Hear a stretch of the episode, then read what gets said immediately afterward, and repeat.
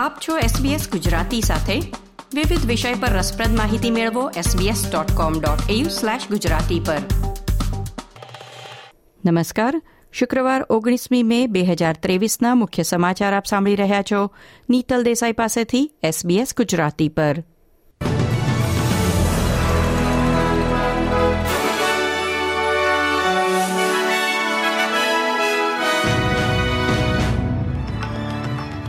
આજના મુખ્ય સમાચાર. વડાપ્રધાન એન્થની એલ્બનીઝી વિશેષ આમંત્રણ પર જી સેવન બેઠક માટે જાપાનના પ્રવાસે. અપહરણ કરાયેલ ઓસ્ટ્રેલિયન ડોક્ટરને સાત વર્ષ બાદ મુક્ત કરવામાં આવ્યા. પોલીસ દ્વારા ટેઝર કરાયા બાદ પંચાણું વર્ષીય વૃદ્ધ મહિલાની હાલત ગંભીર.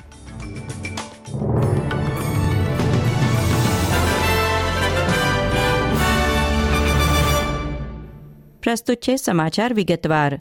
જી સેવન બેઠકમાં ભાગ લેવા United States, Germany, France, Italy, United Kingdom અને કેનેડાના નેતાઓ સહિત ઓસ્ટ્રેલિયાના વડાપ્રધાન એન્થની એલ્બનીઝી જાપાન પહોંચ્યા છે.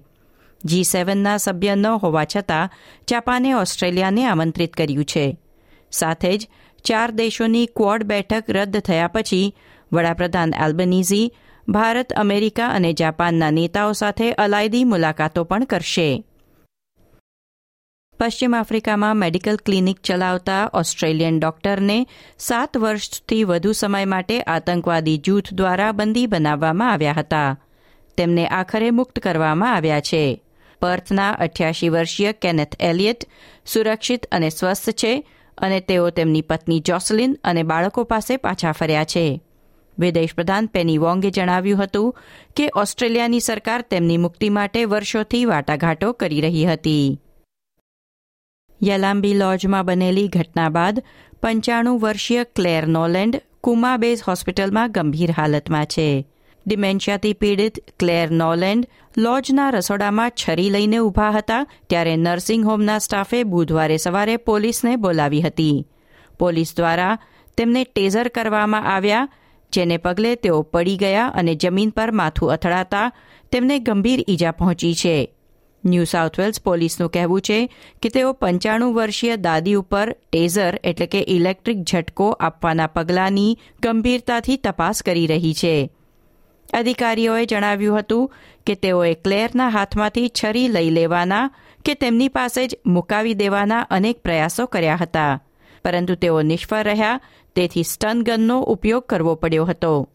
આસિસ્ટન્ટ કમિશનર પીટર કોટરનું કહેવું છે કે પોલીસ દ્વારા સ્વરક્ષણમાં ટેઝરનો ઉપયોગ કરવામાં આવ્યો હતો. ન્યૂ સાઉથ વેલ્સમાં પબ અને ક્લબની બહારના ભાગમાં જુગાર રમવા આમંત્રિત કરતી જાહેરાતો દૂર કરવામાં આવશે. લેબર સરકારે ચૂંટણી અગાઉ આપેલા વચન મુજબ પ્રીમિયર ક્રિસ મિન્સે પોકી ઇન્ડસ્ટ્રી સામે પગલાં લેવાનું શરૂ કર્યું છે. તે અંતર્ગત જુગાર સંબંધિત ચિહ્નોને પહેલી સપ્ટેમ્બર પહેલા દૂર કરવા અથવા બદલવાની ફરજ પડશે. અલાયન્સ ફોર ગેમ્બલિંગ રિફોર્મના સીઈઓ કેરલ બેનેટે નવા નિયમ આવકારતા કહ્યું છે કે જુગારની જાહેરાતો પર નિયંત્રણો હોવા છતાં અનેક ક્લબ વીઆઈપી લાઉન્જના નામે આ જાહેરાતો બહાર પ્રદર્શિત કરી શકતા હતા, તે હવે બંધ થશે. સજાતીય લોકોને નિશાન બનાવતા હુમલા પર ચાલી રહેલ તપાસમાં આજે રિચર્ડ સ્લેટરની હત્યા પર સુનાવણી યોજાઈ છે.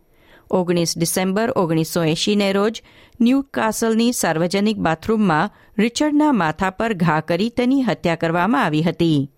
અને તેમની પાસે માત્ર ત્રીસ ડોલર હતા તે ચોરી લેવામાં આવ્યા હતા. તેમને એક સજાતીય પુરુષ હોવાનું માની તેમના પર હુમલો કરવામાં આવ્યો હશે તેમ મનાય છે. મોટી ઉંમરે રિચર્ડને પ્રોસ્ટેટની તકલીફ હોવાથી તેઓ ખરીદી કરતી વખતે વારંવાર બાથરૂમનો ઉપયોગ કરતા હતા. જે બાથરૂમમાં તેમની હત્યા થઈ, ત્યાં અન્ય સજાતીય લોકો પર પણ હુમલા નોંધાયા છે. આ સાથે આજના સમાચાર સમાપ્ત થયા. લાઇક શેર, કોમેન્ટ કરો. એસબીએસ ગુજરાતીને ફેસબુક પર ફોલો કરો.